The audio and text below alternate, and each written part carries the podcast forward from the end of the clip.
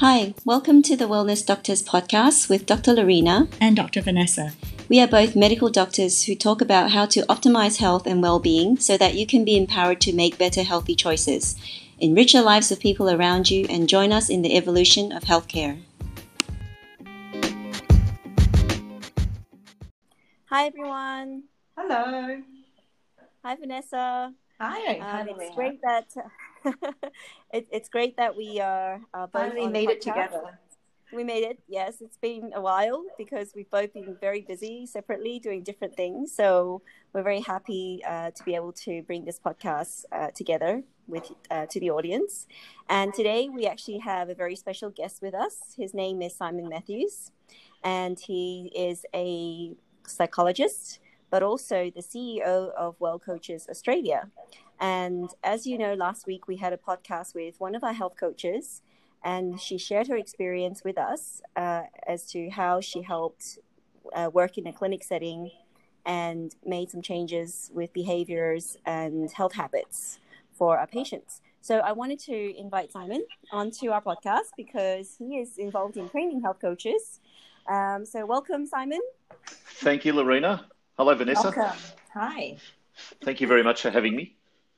Very, uh, very honored uh, for your presence and for being able to uh, podcast and share your knowledge with us because um, I met Simon actually probably over a year ago through ASLM, which is the Australasian mm. Society of Lifestyle Medicine. I actually heard a, a, a um, or a webinar that was um, introduced uh, through ASLM for health coaching. And so I, I am not sure who reached out to who, but uh, I was very interested in learning more about health coaching, and also perhaps for Simon to uh, arrange for a course to be conducted here in Hong Kong. Mm. And uh, since then, I think some part of that is in process. So today we wanted to talk to you and discover a little bit more about how do how do we become health coaches and and what is the evolution of health coaches and why do we need them now? Mm-hmm.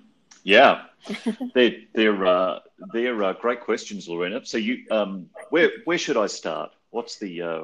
well? I think we we can start with what is a health coach because a lot of people may not have a concept of where this fits into the the usual practice of going to see a doctor mm-hmm. because you have a sickness and they don't understand maybe why a health coach is necessary. Yeah. Okay. That's a great place to start. So there's there's two ways i think that we can usefully think about uh, health coaches and health coaching. What one is to um, to to think of a health coach as as a particular person with a dedicated role and that is the, the role of health coaching. And, and we're certainly already seeing that. Um, we're seeing it in uh, medical practices, we're seeing it in healthcare practices. Certainly, if you look across the US, um, there's a fairly, fairly widespread uh, use of health coaches uh, already established and has been for has been for some years now. The other way to think about health coaching, though, is is to take a, a, medical or allied health professional of any sort, whether that's a GP, a physician, a psychologist, dietitian, exercise physiologist, it really doesn't matter, and to then equip that person with the additional skills of health coaching on top of, on top of their specific content area so that they can then engage patients and clients in those sorts of discussions. In other words, we don't we don't necessarily need to think about health coaches as a completely distinct role.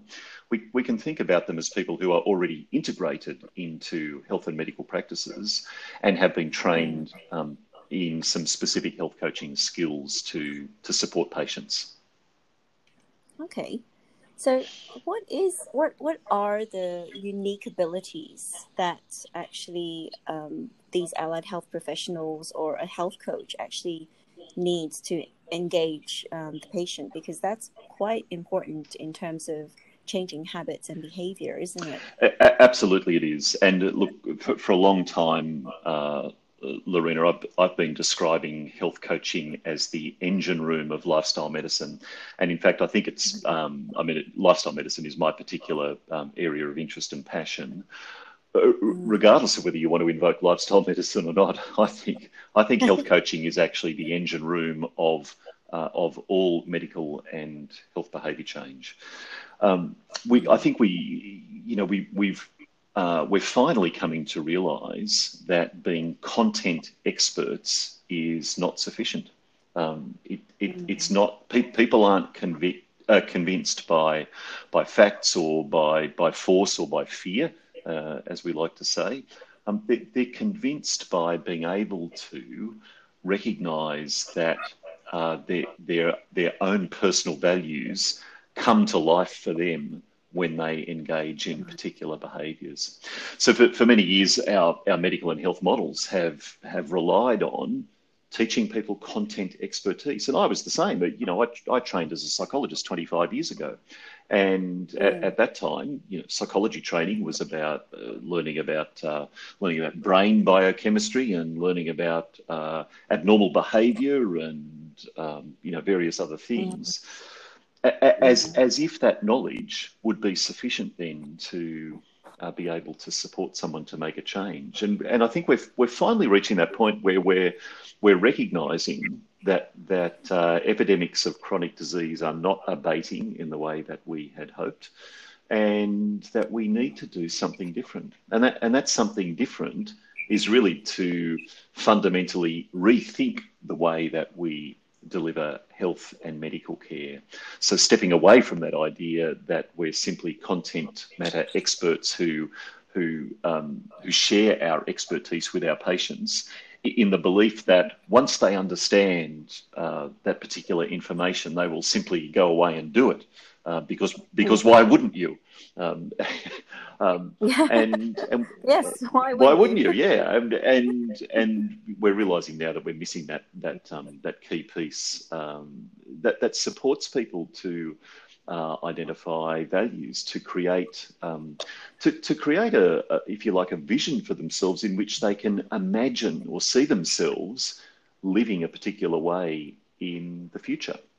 So, when we talk about the skills of health coaching, we're really talking about the evidence based skills of skillful conversation. And by skillful conversation, I mean things like uh, skillful use of questioning, uh, skillful use of reflections, which demonstrate uh, um, listening in and understanding what a person is saying, uh, skillful use of particular interventions like motivational interviewing, um, mm. skills like uh, what's called appreciative inquiry, which is really a, a, a way of uh, exploring um, uh, something with a with a person that that's kind of an antidote to a problem solving conversation. So you know we often mm. we often get buried in problem solving conversations.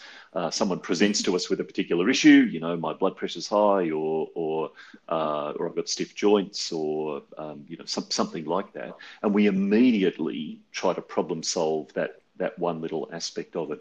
Appreciative inquiry instead asks us to lift out of that um, that problem solving approach and instead understand more about this person and, and their life and what matters to them and what's meaningful to them. And in doing that, we support someone to uncover um, to uncover values, to uncover beliefs, to uncover motivators, all the things that are going to sustain longer term behavioural change, and that's that's the key here. We we want to we want to support people not simply to um, to make a change in their behaviour between one consultation and the next, or make a change in their behaviour because uh, they're fearful of what happens if they don't, or make a change in their behaviour because they want to come back and be able to proudly say to their physician or health practitioner, "I did this." Um, we want them to make a, a behaviour change because mm. it has meaning and value for them and because it's something that they want to hang on to into the long term. Mm, that's actually really powerful because, like you said, when I first worked as a GP and I thought to myself, oh, you know, someone came in high blood pressure, high cholesterol, okay, they need to lose weight. So my thing to do was, okay, what are you doing in terms of your diet and your food? And I would give them all this information and then they come back next month and nothing has changed. So, yeah. so that was immensely frustrating to me as a practitioner because I thought, well, what am I not saying or what are they not doing? And so there's this ongoing tug of war that's going on between myself and and the patient and Mm, mm. and then and it's true it's like I, and then you know for fast forward 20 years from now i realized in in that process um, that i had to learn some pretty uh, pretty specific skills of what you mentioned before is not just preaching to the patient but actually finding out you know um, have they tried different things or what do they think about this? Or e- asking them you know what's their emotional value to to that they attach to their health? Or do they even care um, at all exactly in terms of right. making a change? That, that, that's exactly right, Mm. Laurena, and, and and getting to the heart of of what people really care about um, is is really vital here because people aren't going to sustain a long term behaviour change in anything in any uh, in any area of their life if it doesn't Mm. have personal meaning for them. If they if they can't attach to that something that that, Mm. um, that really powerfully motivates them. Since Simon, you're a psychologist as well by training, and I'm a psychiatrist, I think we understand when we see people, when you apply this the same theory is with to addiction, right? Why is someone drinking Mhm. themselves to death? Why is Mhm. someone using drugs to the detriment of their Mm. family, their health, their you know their, their financial woes? And it's because it still serves a purpose even though they don't know necessarily why they what that purpose is but usually people will say okay it's because i'm bored or i'm trying to deal with some emotions or i um, get frustrated and I, I use it so that it blocks out having to, to deal with things. Mm, so if mm. I say to my addiction patients, I say, well, if someone just stuck their hand onto a hot plate and it burnt off their flesh, you know, and they keep doing it, you think that person was crazy, right? But then if Yeah. you say, well, if you keep drinking and you're clearly doing damage and you still still keep doing it, you mean, can you explain why someone would do same, something that seemingly is bad for them? And then they say, well, okay, I can understand why you don't want to burn your own hands, right? But when they apply to themselves, it helps them to kind of open up the conversation of what is this habit serving a purpose, you know? And, Yeah. and so when you remove that habit, people find that they don't have the tools or the skill set to deal with whatever it was that started them on this, you know, habit Mm. forming behavior. So whether it's the boredom or you know whether it's, it's just frustration or a lot of negative emotions, so then they usually go back to what they know used to work, which is back to their old habits. So if you want to create new habits, you really need to get to the the core of why they do it in the first place and try and help them find new ways to cope with it so they can still resolve the problem Hmm. without having to rely back on the old habits. Yeah, that, that's exactly right, Vanessa. And um, I guess one of the one of the things that um, one of the things, or one of the ways I conceptualize anyway, um, people's actions is that uh, actions are informed by thoughts, thoughts are informed by feelings, feelings are informed by beliefs, beliefs are informed by values. And so, so if we seek simply to uh, to change someone's actions, you know, if we if we, if we say to them, uh, you know, ne- next week instead of instead of drinking, uh, you know, um, ten glasses of wine a night, try and drink five glasses of wine a night. On the surface, that sounds like a really good idea because we're we're we're um, making a dent in risk. Um, we're, we're not removing the risk entirely, but we are modifying it, uh, helping the person to do that. But we're only dealing with that very superficial layer, which is the actions. We haven't dug into the feelings, we haven't dug into the thoughts, we haven't dug into the beliefs, or really importantly, what sits at the core of all of it the person's own values, what really matters to them in their daily life. And, and when we can do that, when we can take the time to uh, uh, support someone to, to uncover and articulate those things for themselves, then they have before them the capacity to start making uh, some sustainable behaviour changes. Can, can I jump back um, um, a moment, Laurena, to something you said uh, earlier too, which I think is a really important um, piece of this whole puzzle. Sure. Um, you were talking about, you know, when you um, qualified as a as a physician and you know um, gi- giving your patients advice. And uh, look, I was the same as a psychologist. Vanessa, I'm, I'm sure you were as a psychiatrist as well. You know, we we we exit our universities with all this amazing knowledge. Um, and you know we we want to we want to change the world and change change the lives of people, which is really one of the I think that's one of the values that drives lots of medical and health practitioners. We want to make a difference, uh, and mm. and and and seeing people make improvements and, and experience beneficial change in their lives is one of the things that really gives our own lives as health practitioners meaning. Uh, and it's one of the things mm. that brings us joy. Uh, so that that's that's part of the reason, at least, why we uh, why we do it. But mm. we all, and uh, look, it doesn't. I've spoken to lots of health practitioners of all types over many many years, and almost to a person, uh, people who are uh, mid career, like all of us are, um, tend mm-hmm. tend to articulate the same thing, which is, oh, I get so tired of saying the same things over and over uh, to my to my patients, and they they nod as if they understand, and then they come back and they mm. haven't done anything different. And, and, and of course, once once we appreciate the um, the role that health coaching plays, it makes sense why people wouldn't come back and have done anything different because they they haven't really uncovered uh, within themselves any significant yes. reason to to start that behaviour change and indeed to sustain it. So the consequence of that is that when we as health practitioners choose to work differently by engaging people mm. in these conversations, we end up having a different experience of our own work too. Um, we have a more energizing, engaged experience. We get more pleasure and joy because we're starting to see those things that mm. drove us to want to do this in the to, to want to do this in the in the first place. Yes, now I have to completely agree because when I was a university student, we did actually go through uh, uh, lessons on interviewing uh, different skills of closed ended questioning, different types of mm-hmm. questioning, and also appreciative inquiry, motivational interviewing, using positive psychology. So we learned all those skills from a theoretical perspective and we did some role playing. But then often that gets just shelved or tucked away, and then the problem solving part dominates mm. the career. Mm. So I found that I actually had to go back and, and actually rethink the whole process because I realized that I, I not only need to be a problem solver, but I also needed to coach people. So then I had to go back and think about how do how would I want to be coached or how do I coach this type of person? And so I think it, it's really a part of managing chronic disease because this is something that we're we're not doing very well. Like we have the prescription pad, mm. but I remember that from medical school that the first thing that we want to do is lifestyle modification. That was mm-hmm. always the 1st mm-hmm. line.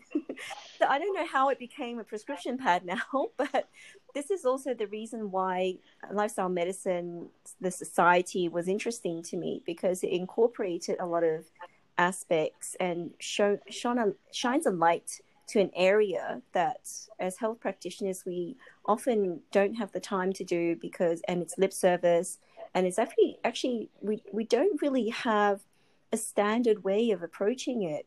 So i think it would be nice now that we're starting to value the standard approach and try to formulate something that is standardized and recognized so that other health practitioners can say, hey, I know this person needs lifestyle change, mm. but who do I go to or how do I acquire those skills?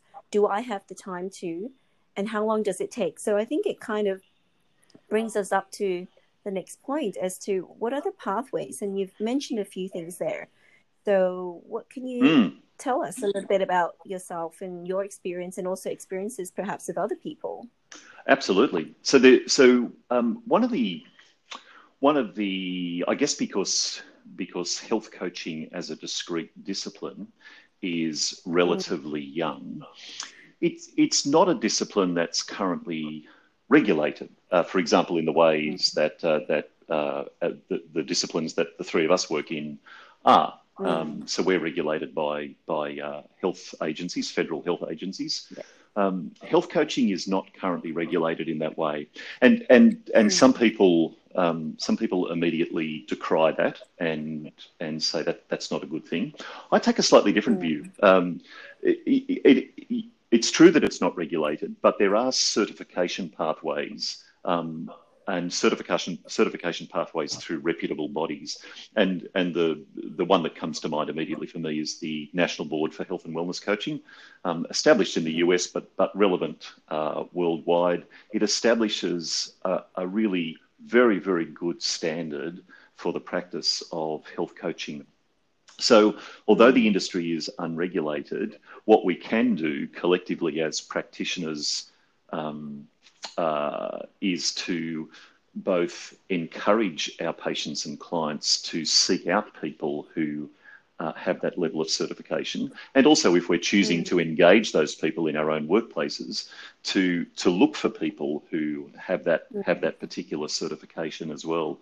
And even even in doing that, we we maintain a very high standard of people who have been through uh, approved or accredited uh, health and wellness training programs, uh, have sat an examination uh, mm. following that, uh, and have, have really demonstrated their capacity to to perform these skills to a, a, high level.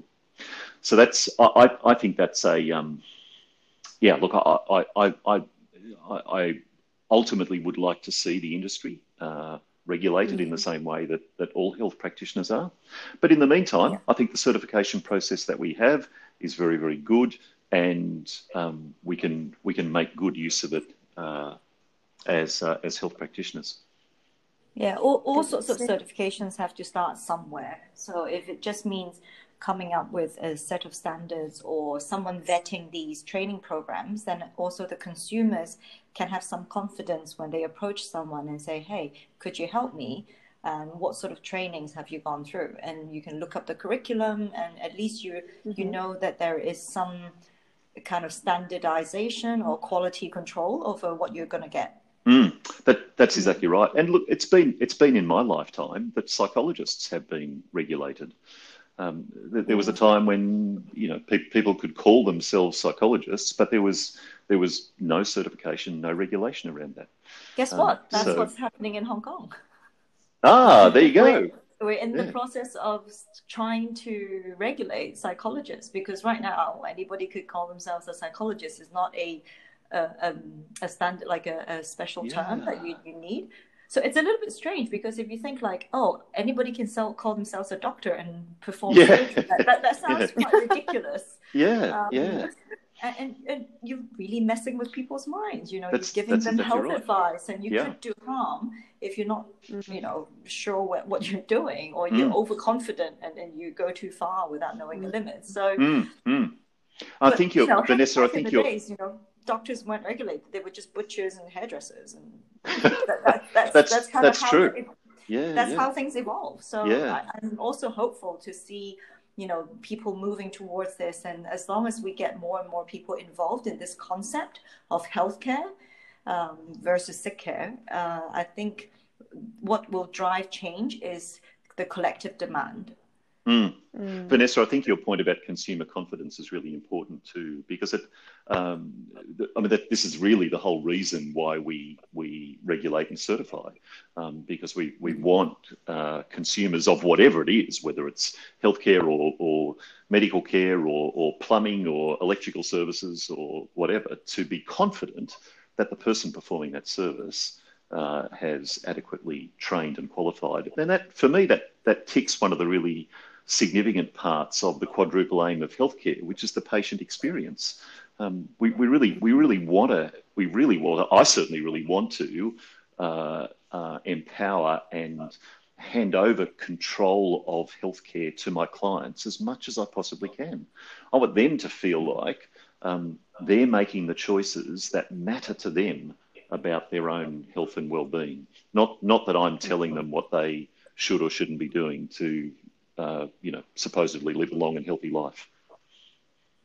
So this is an interesting point that you bring up, um, and I want to go back again to the certification after. Mm. But now that we're on this point, because so right now you you mentioned that there are different types of uh, allied health and healthcare practitioners. Because so you could be a physiotherapist and you can give be giving quite specific advice. Mm-hmm on the actual exercises that they need to do and write a program for them. But at the same time, you don't want them to be dependent on you all the time to to make those changes. Mm. So then part of that coaching aspect, it's almost like you're wearing two hats. So one as the area of expertise or training that you have, and then the second is the part where you're coaching the person to take responsibility for the advice that they've been given. So I think like it almost sounds like they have to go hand in hand. It's almost you, you really it's very difficult to make changes in people's behaviors mm. and patterns without actually having that component in in their practice. Mm. Um, so I, I almost find it difficult to separate the two now. Uh, so I'm not sure where when I'm wearing the problem solving hat and then when I'm wearing the coaching yeah. hat. I don't know if you experience that sometimes. Yeah, look, I, I think I think that's a great a great uh, point, uh, Laurena, it speaks to that that difference between the um, what I would call the expert approach and the mm. the coach approach, and and we we absolutely need content area expertise. There's no question of that. Um, we, you know, we need we need physicians who are skilled in in general medicine or their their particular area of specialty.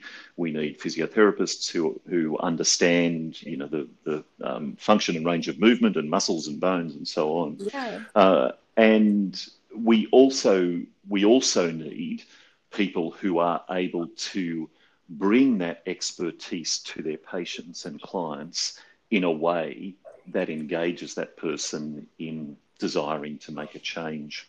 So, mm. the uh, you know a, a, physiotherapist who um, who asks someone uh, for example, and I'm, I'm going to be extreme here to illustrate the point, uh, and I'm not a physiotherapist, so um, so I'm, I'm making this up. Um, but but if a, a physiotherapist said to a, a particular patient, as a, do, you, do you currently have trouble uh, walking? Um, do you currently have trouble kneeling? Uh, you know, do you currently have trouble um, standing up when you've been on the ground? Okay, so it sounds like what you probably have is a damaged um, medial head to uh, such and such a bone in your kneecap, and the best treatment for that is to do this, this, and this exercise. Um, now, imagine the patient experience of hearing that. Um, you would, you would, you would. I mean, if you if if you're brought up well, you would probably nod politely um, because that because that's what you do. Um, but it, but it's not it's not expert information that's presented in a way that's really readily usable by the person. If, on the other hand, um, that person were to say to their patient, um, help, help me understand what your experience is at the moment in relation to your knees. And the person might say, well, I have trouble, I have trouble standing up, or uh, you know, my knees hurt after I've been walking. And I were then to ask, hmm, and tell me some more about the context in which this might happen. For example, is it is it up and down stairs? Is it on the flat? Is it mm. over uneven terrain? Aha, uh-huh. how long has it been going on for? Okay, so we're we're starting to understand a little bit more about that. But then I'm going to want to say, what is it that you would like to be able to do that you can't currently do? And that person's going to say, well, you know, my, my grandchildren are, are, two and three years old. I would love to be able to get up and down from the floor and, and play with them. Aha. Yeah. And what, what would what would that what would that mean if you were able to to do that? Oh, I mean, I'd have a fantastic, you know, I'd, I'd just love the, the time I spend with my grandchildren. And mm. and then we can start having a conversation about um, what what are the things that will support you to to do that, um, you know, and so on. And some of the answers to that may be surgical, some of them may be mm. pharmaceutical or pharmacological, um, but yeah. some of them are likely also to be um, modifiable lifestyle behaviours, uh, which the person mm. can go away and start engaging in. Um, so, so the so so we use our expertise uh, as trained healthcare professionals in in what we call in WellCoaches a just in time manner. So we we we we we use that expertise to inform our inquiries. Um, we use it to inform our questions. Uh, we use it to inform the, the things that we may open up for exploration with the client. But we also mm. hold on to that expert knowledge until such time as it's going to be really, really useful in that conversation. Mm. Wow, that makes a huge difference. Just even the tone of that whole consultation is is it comes out you come out of it completely different from the patient's perspective as opposed to it being just the practitioner centered.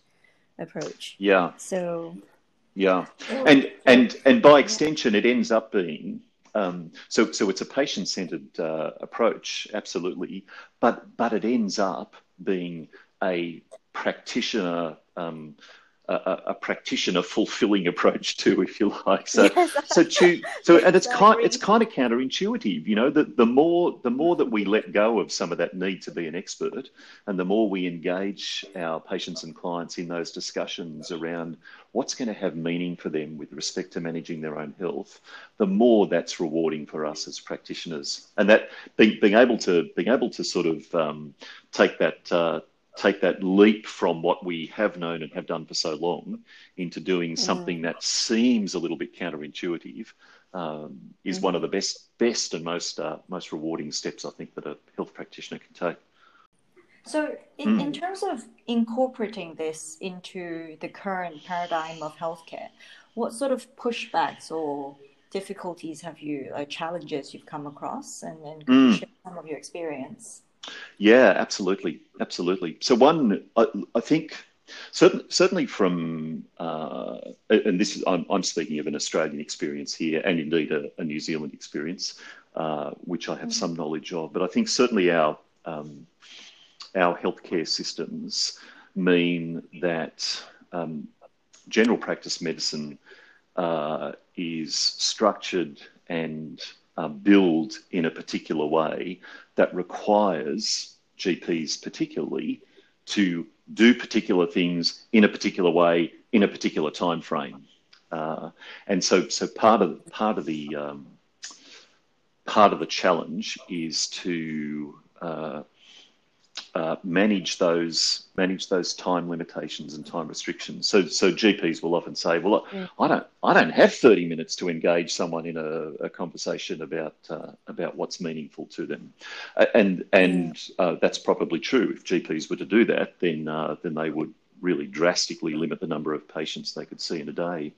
So to, yeah. to some extent, it, it um, initially I think it requires us to um, to think uh, much more collaboratively about how we deliver healthcare to people, to um, to work with, for example, practice nurses uh, who who mm. may have uh, more flexible time to work with allied health professionals who are likely similar, uh, to uh, together build a context for those uh, patients and clients in which they can see the possibility of sustained behaviour change. So, so part of the mm. part of the challenge at the moment is is to work within that existing uh, healthcare system.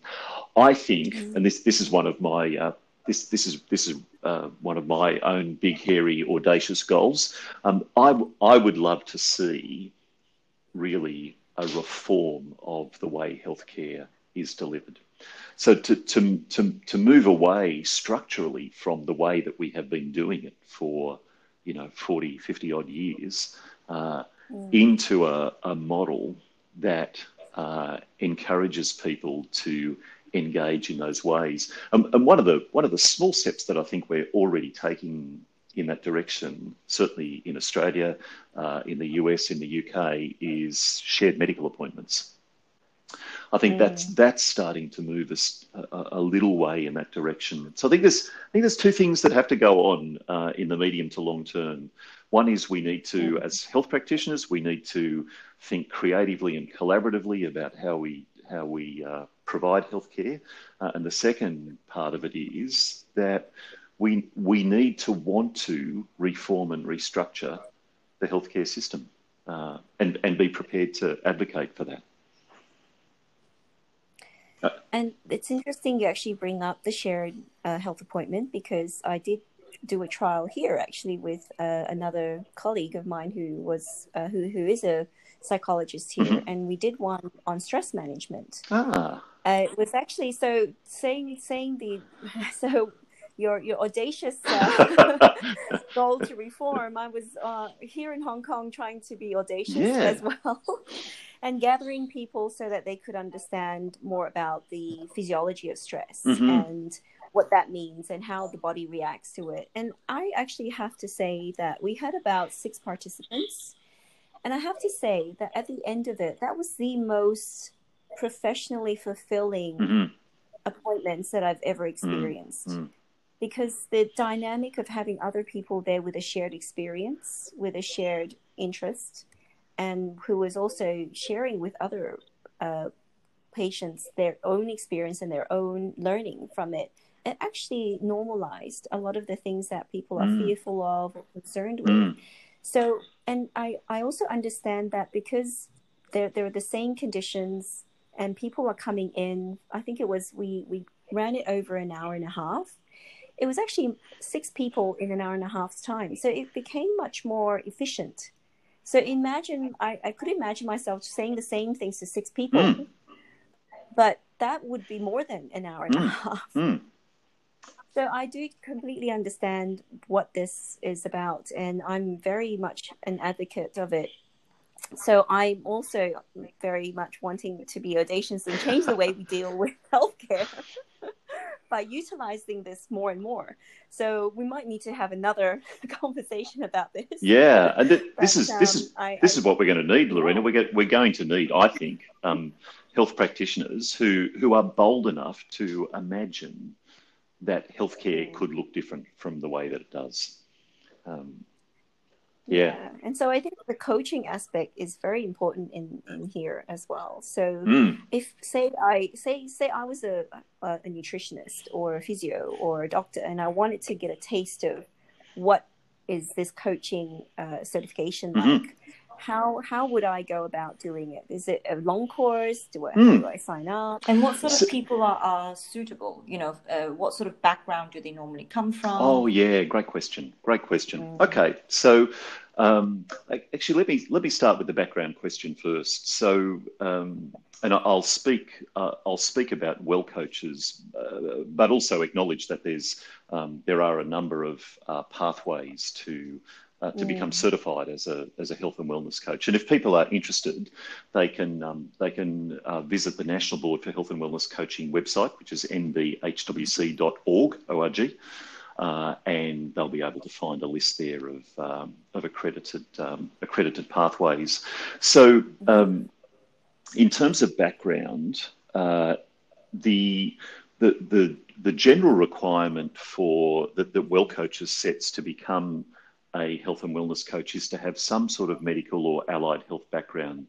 The reason that's there is because that's ultimately a requirement of the NBHWC. So what we're doing is is preparing people to be able to move through that entire training pathway and become certified by the NBHWC.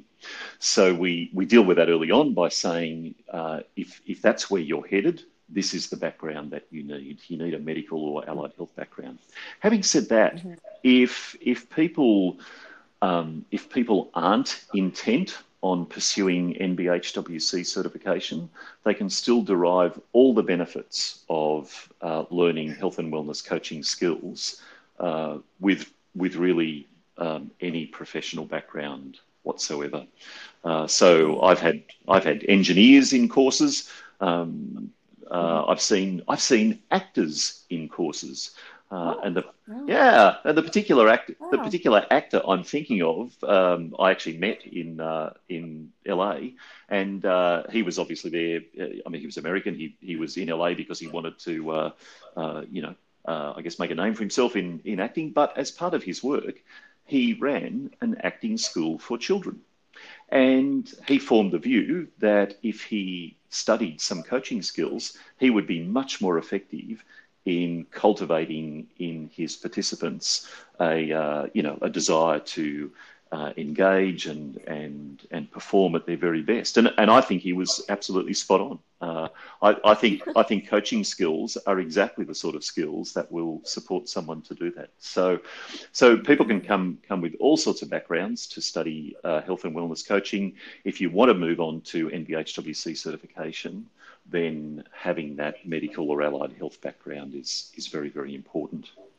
So in terms of in terms of the structure of courses, um, the WellCoaches course, for example, is built around uh, core coaching skills, which is a either a four-day intensive module or it can be delivered in other ways. Uh, an 18-week program, um, a nine-week program, which we're currently doing here in Australia, Um, mm. So that that's that's that really sets the uh, sets the baseline for people and and covers all the material they need to be able to um, to understand uh, what's involved in in health coaching and and to begin developing those skills. Module two uh, is a shorter module that's about 10 hours face to face plus some other study time. Module three is uh, the certification module, uh, which you know is would probably take someone maybe six to eight weeks to work through all the material, not in a full time way, of course, but just a, a, at a comfortable sort of pace. Um, module three is a is a terrific module because in the in the WellCoaches program, that's the module when you uh, you take a written examination. You also get to spend some time with a mentor coach, practicing your skills. Uh, and then you ultimately take an oral examination to demonstrate your coaching skills. Uh, and so by the by the conclusion of module three, uh, we're ready to um, give people a, an internal WellCoaches certification as a health and wellness coach. Module four is the lifestyle medicine module. So that's a that's a that's a content module rather than a skills practice module, uh, and uh, that's that's uh, about twenty. Bit over 20 hours uh, of self-directed study, and really covers all the um, all the critical information that people need to understand uh, the basis of lifestyle medicine. And that particular course was developed uh, in cooperation with the American College of Lifestyle Medicine. So someone could move, um, someone could move from uh, no coaching skills through to being um, being certified uh, by WellCoaches quite comfortably within, I'm going to say, you know, six to seven months. You could you could work full time and and do this study at the same time, and and comfortably comfortably do it in in say six to seven months. Then, if you want to do NBHWC certification, um, there's a, a, separate process that you go through of, of applying to them, uh, demonst- demonstrating a, a, log of accumulated uh, uh, practice hours, uh, and then taking a written examination with NBHWC as well. Mm. So that's yeah. good, good information for people who are thinking about it, but not sure where to find information, or they'd find too much information and they don't know what the career path looks like. Mm. Yeah, yeah, absolutely, absolutely. We, we were talking about uh, you know the, the difference between problem solving and and uh, coaching conversations, and and I wanted mm. I wanted to share with you an analogy that I I often use uh, to illustrate this difference. Uh, and, to, and in particular, to illustrate that problem solving has its place, but it's not the only set of skills that we need to use. So, so what I often say to people is, if, if I'm flying on a 747, uh, you know, across the Pacific Ocean, and it's the middle of the night, and all four engines on the aeroplane fail, I don't want the pilots up the front to have a conversation with each other about their values and their visions and their dreams for the future and how they see themselves being. I want them to very quickly problem solve what's going on, fix it, mm-hmm. so that we can continue quite safely on our way. So, pro- problem solving is a really, really important set of skills to have. Mm. On the other hand, if I'm at home and I'm planning to take a trip, and I go to the travel agent, I don't want that travel agent to say to me, Well, how long since you've had a holiday? Do you think you should? You probably should have a holiday. Here's some, here's some places that other people go to uh, that they enjoy. Um, I, what I want you to do is pick one of those places and pay your money, and then we'll send you there. Um, I want the travel agent to say to me, Well, what really matters to you? You know, what, what are the things that you really value? What are the things that you like doing? Um, what are the things that, that, that fulfill you and give you energy? Um, what, what's going to be satisfying to you a year from now if you look back on it and say, I did that? That's the sort of conversation I want to have with my travel agent. Um, uh, and in the, in the process of doing that, I'm going to identify um, the places I would like to go, the things that I would like to do, um, what that will mean to me, how much money I would like to spend, and so on. And at the conclusion of all of that, I'll have done something that's deeply satisfying and fulfilling to me. Uh, will have ticked all the boxes that that mattered to me, uh, but without any sort of problem focused or, or problem solving conversation whatsoever. So mm. when we when we talk about um, talk about health coaching, we're really talking about bringing in uh, another framework that allows us to to work effectively um, to work effectively with our patients. If someone walks into your GP mm. surgery um, with a with a cracking headache and their their you know their vision's impaired and and they've got ringing in their ears, time for a problem solving conversation. Um, if someone walks into the GP surgery uh, and you know they're overweight or uh, you know they've got sore joints or they've just had a blood test and their cholesterol's high, um, mm. time for a different conversation, time for a different set of skills. Yes, and I think this is really where um, medicine has been very good at. It's in the problem solving area but I also like, and I think this is where we distinguish what lifestyle medicine also is, because that is all about the things that we talked about: mm-hmm. diet, mm. movement, stress management. And so I think if we identify people with these lifestyle related conditions and we can very specifically say, okay, this is the kind of management that's required because it's not just one particular part of your life. It may involve multiple areas um, that will be impacted by this mm-hmm. change. Mm-hmm. So, so identifying those lifestyle related conditions, then we can very successfully say, okay, well, this is what the journey is, um, and this is these are the people that will be there, like pretty much like helping to guide them on that process of of how they're going to do it.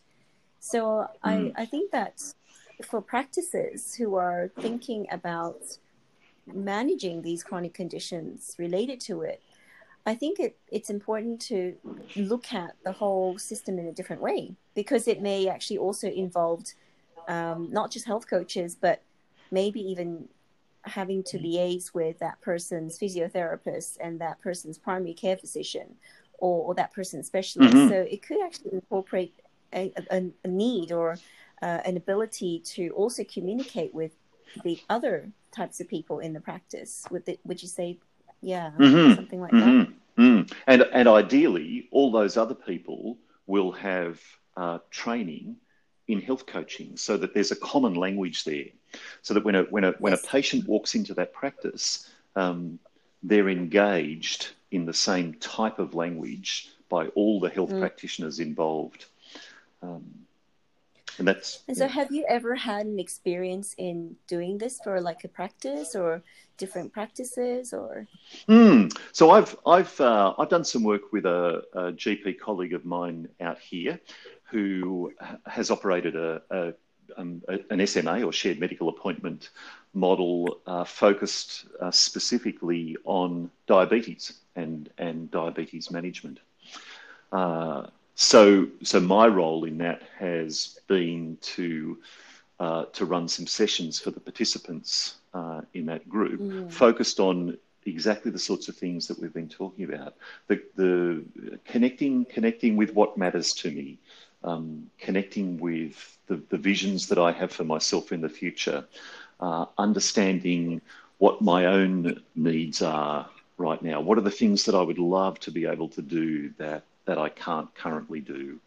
Um, mm. Yeah, and supporting supporting people to develop those ideas for themselves, so that they then have a very powerful set of internal or intrinsic motivating forces that will support them to sustain long term behavioural change. So, let me ask the final million dollar question. How, how do we make this work financially? Because there's money involved when things needs to work, right? Someone mm, has to mm. pay for the service, someone has to pay for the providers, someone has to train the health coaching, or they have to find the money to do all these courses. Mm-hmm. And so, for some people, it may be quite a large uh, upfront kind of capital investment. And if you're just doing it to study because you're interested, that's one way of looking at it. But ultimately, it's an investment in a career, and you want mm. to be able to make it back. Mm. So, how does this all work? Yeah, absolutely, absolutely. So, I think um, so. That's a that's uh, yeah. When you said million dollar question, that's um, Literally. that's just about the most most complex question you could ask. So, um, so I'm going to say there's there's a couple of different ways we need to think about this. One, one way, of course, is the um, the medical reimbursement that might come from uh, providing services to patients. So, so all health practitioners, regardless of whether they're uh, GPs, psychologists, physiotherapists, and so on, uh, need to be able to satisfy themselves um, that that the investment they will make in training is going to, over time, be amortised. Uh, you know, through the process of uh, of seeing patients, I, I personally have no doubt whatsoever that that, that would be the case because um, I know from my own experience uh, that uh, that patients and clients love working with practitioners who work in this way. Um, they they seek them out. Um, they they love knowing that that there's a, a, a different way of working than they've been uh, they've been previously used to.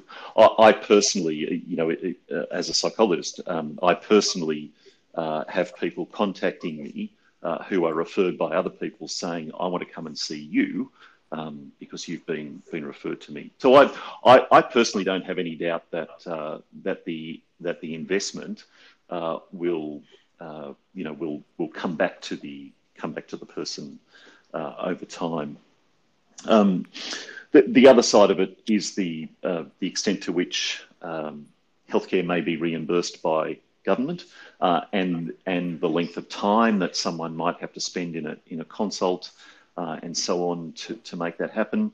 And this is this is where I'm going to say that that I think um, uh, thinking creatively and collaboratively about how you set up a medical practice or how you set up a healthcare practice is really valuable mm. here. So um, it, it may not be feasible uh, in the short term or even in the medium term for a GP to engage in uh, health coaching conversations with clients. However, it would be extraordinarily beneficial for a client if there were a practice nurse, for example, or a psychologist or a dietitian or some other member of that medical practice who can engage with them in those sorts of discussions and also have their GP use the same language um, and, and mm. hear that reinforced across their across their healthcare, and that that's where I think the really um, the really powerful value of thinking about health coaching uh, comes into play when we can when we when we uh, expand our our vision and think what what would it look like if all the all the practitioners, for example, uh, had a common language that involved things like um, you know uh, how how does this how does this uh, sit with your values or what's been your best experience of this or what have you learnt about yourself uh, or what have you learnt about your condition over the past uh, you know week or fortnight or month.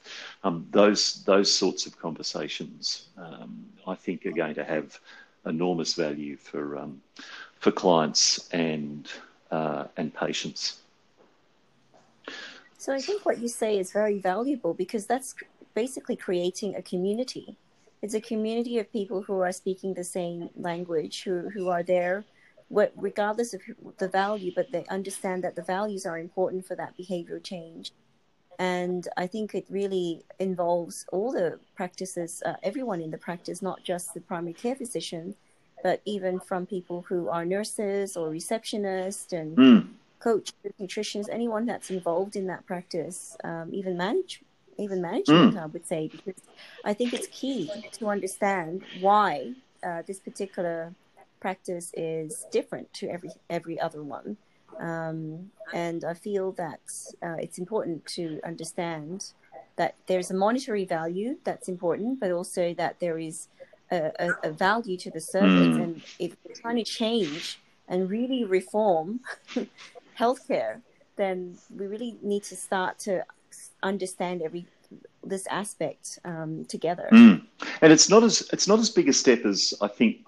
Uh, sometimes we we convince ourselves that it is because we we already in medical practice and healthcare, we already speak a common language, um, Yeah. but it tends to be the common language of problems. Um, it tends Yes. tends to be the common language of prescriptions, of do this, Yeah. uh, and so on. Um, what what we really want to aim for is that is uh, uh, still having a common language, but learning a different common language that engages people uh, to think differently about about themselves uh, and their lives. Yeah, I think it's ultimately trying to help people move from what used to work in the old set of days when infections killed people and people Yeah. died of, you know, really basic things. Whereas Mm. now we've got more complicated and more chronic diseases that needs a different skill set and a different framework to to handle it. So we just Mm. need to kind of move on with our times rather than still using the old model to treat something new. That, that that's exactly right, and we don't. I mean, it, it really doesn't matter what part of the uh, developed world you go to. You know, we we see rates of chronic disease that are roughly similar. Um, rates of obesity, rates of cardiovascular disease, of hyperlipidemia, hypercholesterolemia, and so on. Um, they're they're very very high and frighteningly growing. Yeah. So we need to put uh, uh, uh, some changes to make this trend start to move. It's it's a bit like moving the Titanic. You can't just do it overnight, but you need to start making small directional changes so that Mm. ultimately you get to the place you want to be. Mm, mm. Exactly right. Exactly right. And and recognizing that that uh, that all big journeys start with small steps. Yeah. Yes, that's true. so thank you so much It was a great um, for your time today. Yeah, My pleasure. Thank you for it's very having me. Insightful. very insightful. So we'll definitely um, have you back on again for another topic. Okay. for the shared health appointments and um, and but this time if you have any questions or if the audience has any questions Mm. please feel free to contact us and we will also put uh, information about how to uh, information on WellCoaches Australia uh, and simon's So that's the uh, best coach- place to find you, Simon, at Well Coaches.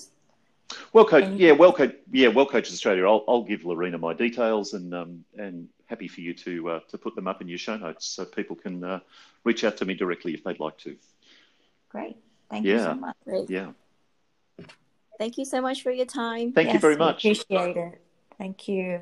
Have a good day. Thank you. Bye now. Bye. bye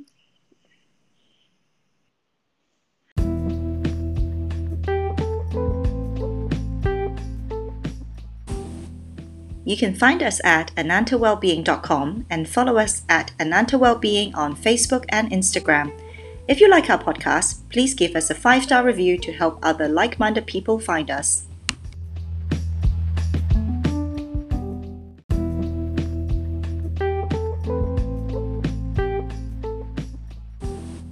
This podcast is for information purposes only. Statements and views expressed in this podcast are not medical advice and is not intended to treat or diagnose any medical condition. This podcast and its producers disclaim any responsibility for adverse effects that result from the use of this information. Opinions of guests are their own and are not endorsed by this podcast. No guarantee is given regarding the accuracy of any statements or opinions. We do not make any representation or warranties about guest qualifications or credibility. Both producers and guests may have direct or indirect interest in the products and services mentioned.